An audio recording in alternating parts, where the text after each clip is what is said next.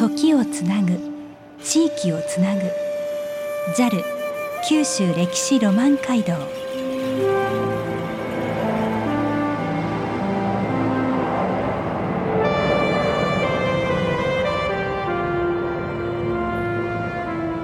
この番組は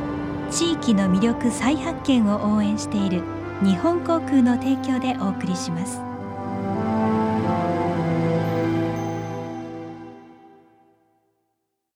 ラブ FM をお聞きの皆さんこんにちは。山本真理子です。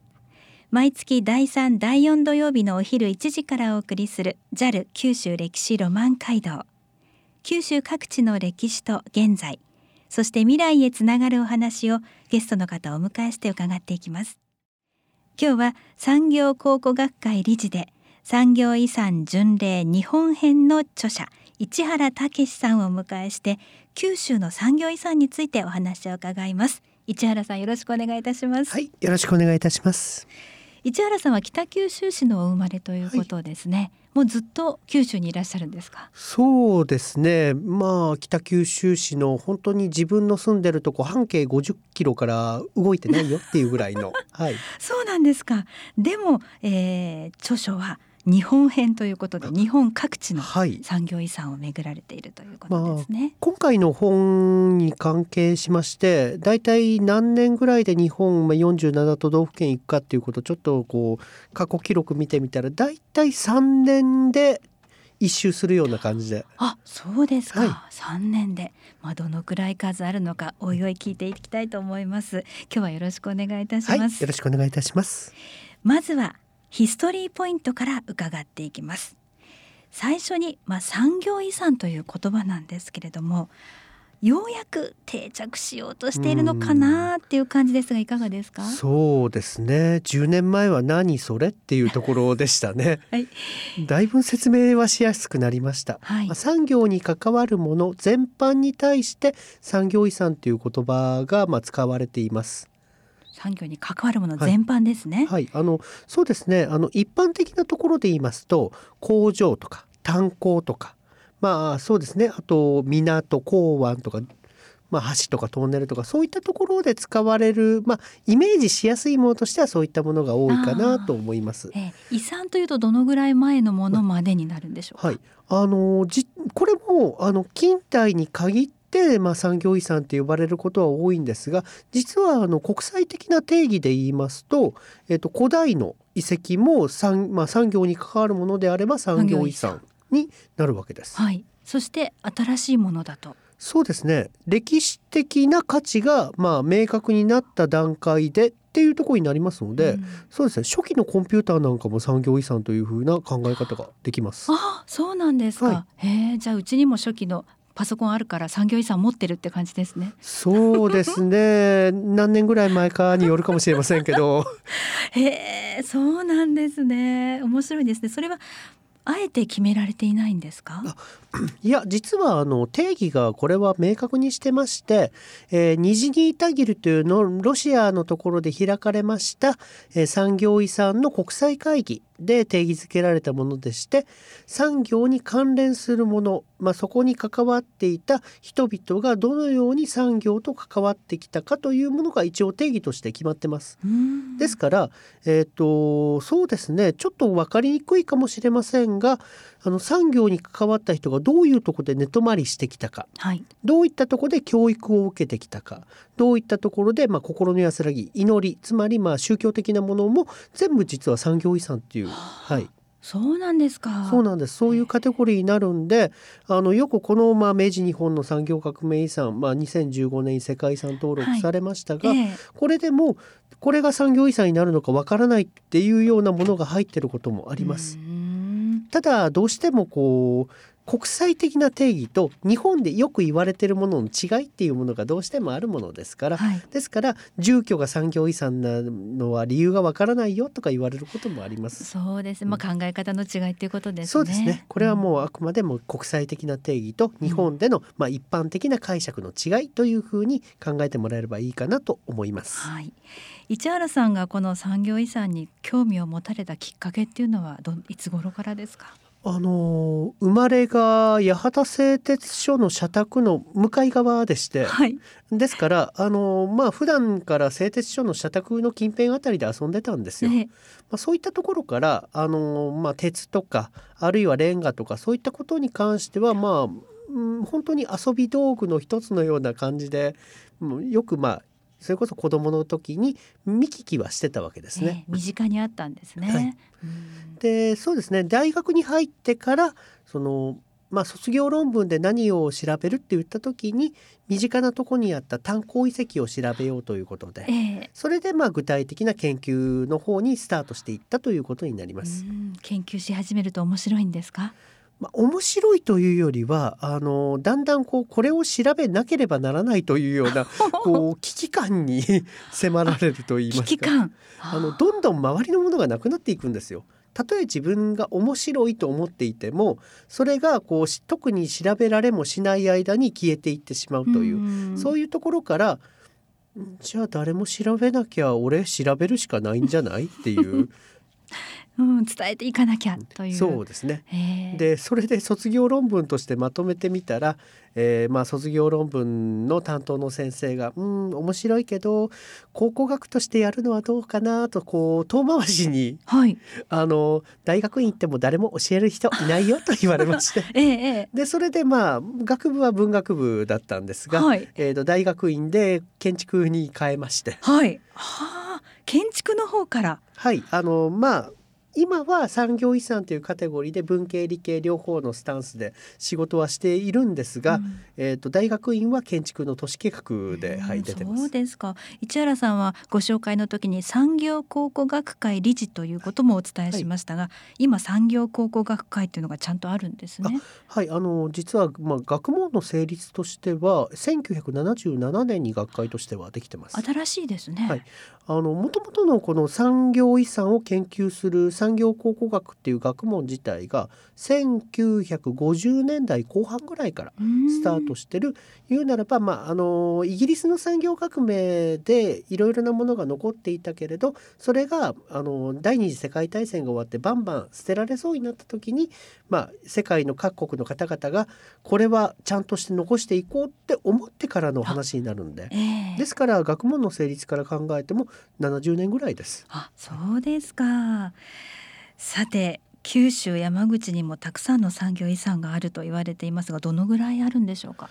これ数の定義がおそらく誰もやってないと思います。市原さんが数えたところでは。はいそうですね。あの各県が出している近代解散報告書というものがあるんですよ。はい。でその件数から割り出していけば、えー、2000かけるまあ九州山口ですが8件足してだいたい1万6,000件程度。うーんただこれあの1960年代70年代の新しいものとか極端に古いもの入ってないんでざっくり2万件ぐらいで考えればいいのかなというふうに思います。えーその中で市原さんが実際に足を運ばれたのはどのぐらいですか？そうですね、えっと、日本全体で言えば、えっと、おおよそまあ少なく見積もって1万件程度と思ってはいるんですがはい。九州山口で言ったら多分それのさらに、まあ、20%を2,000件ぐらいかなというふうに。へえ。ああ、それはあのいろんな人にまあ聞いたり、はいえー調べたりしてお出かけになるんですよね。そうですねうん実際まあやっぱり見たいところがもうあらかじめ決まっていてそれをまあ主軸に据えながら周辺を見て回るというような形になります。ああそうですか。ではこの後具体的にどういったところがあるのか教えていただきたいと思います。ラブ FM JAL 九州歴史ロマン街道。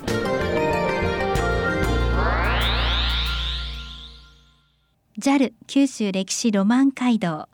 九州各地の歴史と現在。そして未来へつながるお話をゲストの方をお迎えして伺っています。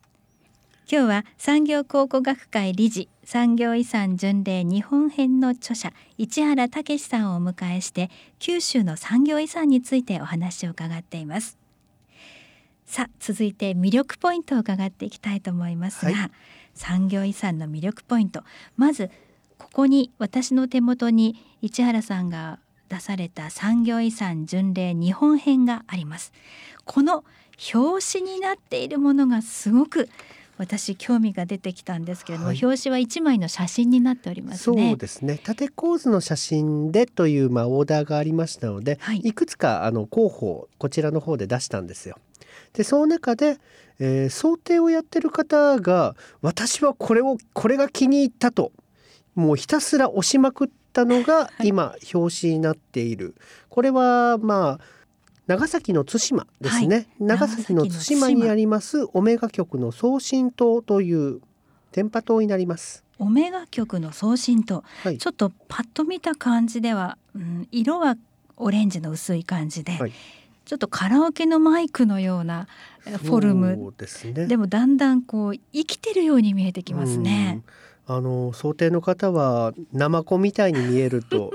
おっしゃってましたい。やだんだんナマコに見えてくるんですよ、うんこれが対馬のオメガ局はい。送信用の鉄塔まあ言っただけで何が何やらさっぱりわからないというそういう名前になりますが、はいえこれもともと今まああの船をえっ、と船がどこにあるのか世界の中でどの位置にあってどういったところに向かおうとしてるかっていう、まあ、そういうことを調べるとき衛星を介した GPS はい。で場所をまあ特定するっていうことをやりますがその GPS の衛星通信がなかった時代にこのような大きな電波塔を使いましてで、えー超短波の、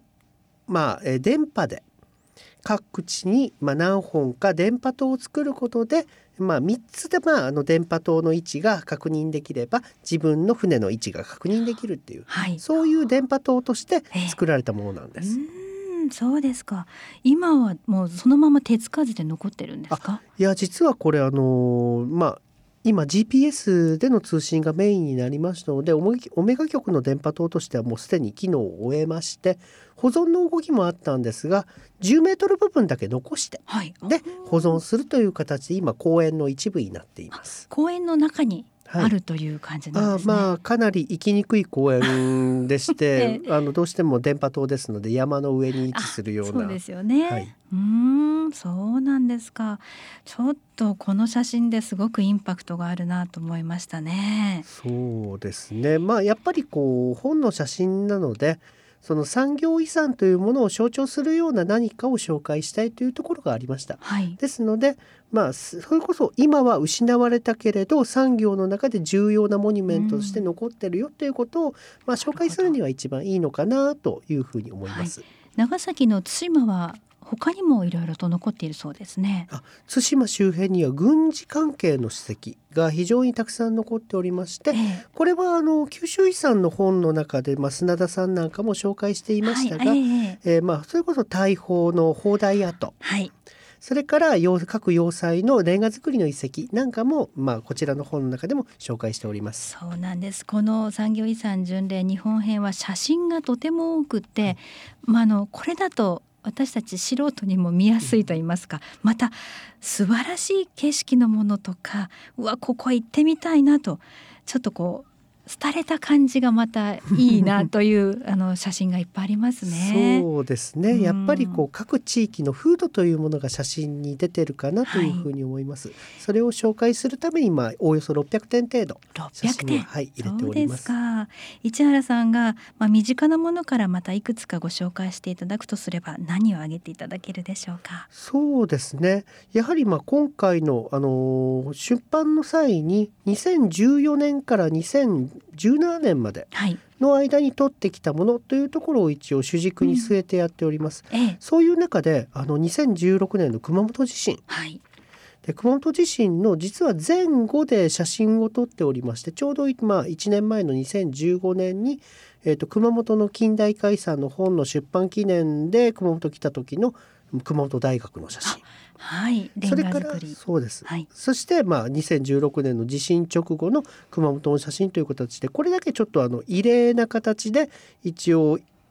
件の物件を2回紹介するという形をもうあの違うじ時期にということですね。はい、そう、ねうん、そういったところを取ることによって、まああの失われてしまうものもある。その中で私たちはどういうふうにまあものを残していくかというところをまあ実物を通じて紹介できればなというふうに思って、今回あえて2回取り上げております。そうですか。えー、その地震の前とそれから今ちょっとこう組み立てられている復旧のと,、ところですね。まあこれ2016年時点で撮ってる今はさらにサイボーグのような形で、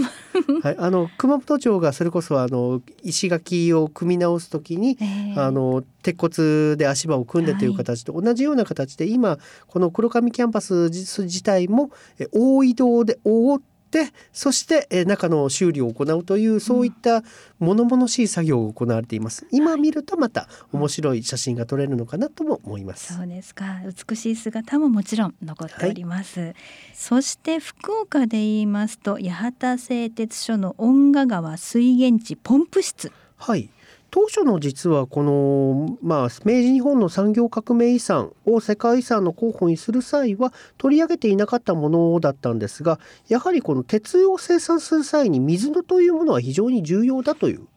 海外委員からの指摘がありまして、えー、で今回、えーとまあ、2015年に登録する際に追加で、えーまあ、鉄の歴史の最初の部分釜石それから、えー、韮山の反射炉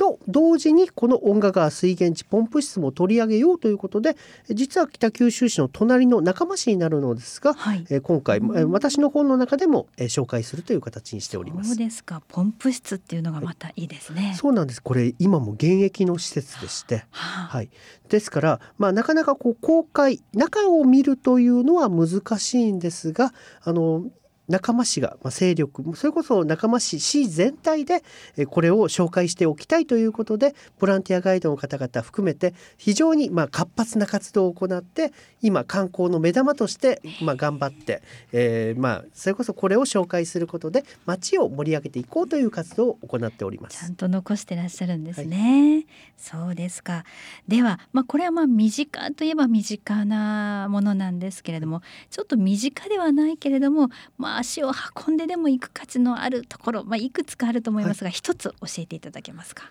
そうですね。やっぱりあえて行かねばならないだけの魅力にあふれるという意味では、はい、沖縄県の大東島を紹介したいなと思います。沖縄ですね、はい、えー、大東島まあ、よく聞く名前ですけれども、はい、行った人は少ないんじゃないですか？そうですね。先月の台風シーズンあたりでだいたい皆さん大東島という言葉を聞くのではないかなというふうに思います。はい。えー、実際沖縄県の那覇港から船で13時間かかるところでして。13時間。飛行機でも行けるんですか、はい、飛行機で沖縄から行けるのですがそれでもやっぱり2時間近くかかるという非常に遠いところではあるのですがやっぱり魅力にあふれた、はい、えー、南大東島はサトウキビの、まあ製、はい、製造で盛んだったところの、この鉄道の跡だったり北大東島は臨鉱石の工場が国の指定史跡になっています。こういった遺跡がほぼまあ壊された当時あるいは、えーまあ、稼働を終えた当時のまま残っているというのがこの大東島エリアになります。今この本を開いてみますと本当にここ海外のような風景ですよね。はい、あのやっぱり石灰岩、はい、あの実際の大東島っていうのがやはりサンゴ礁だったりあるいは、えー、まあそれこそ鳥の糞なんかがたくさん固まってできた臨鉱石が取れたところというところがありますので、えー、実際の石灰岩でできたこういった構造物が非常に白っぽく石造りで残っていて、うん、私は勝手に日本のエーゲ海というふうに呼んでいます。そうですか。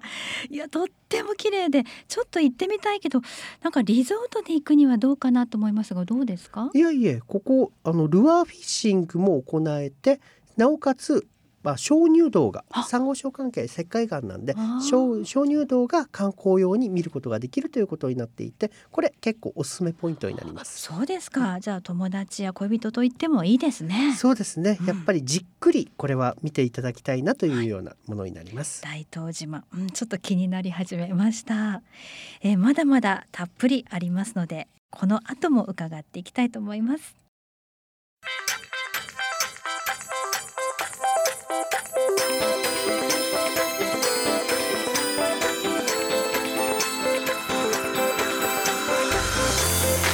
をつなぐ地域をつなぐ JAL 九州歴史ロマン街道。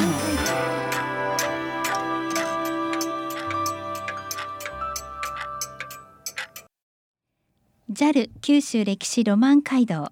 九州各地の歴史と現在そして未来へつながるお話をゲストの方をお迎えして伺っています。今日は産業考古学会理事で産業遺産巡礼日本編の著者市原武さんをお迎えして九州の産業遺産についてお話を伺ってきました。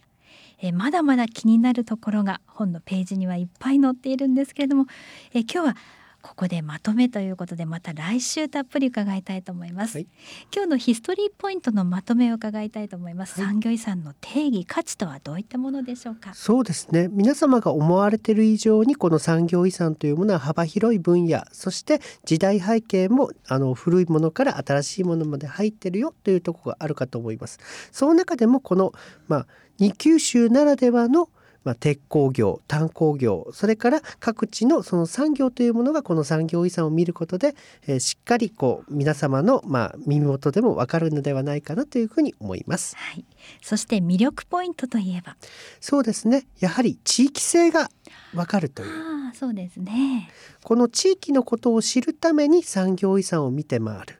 そしてこれをまあ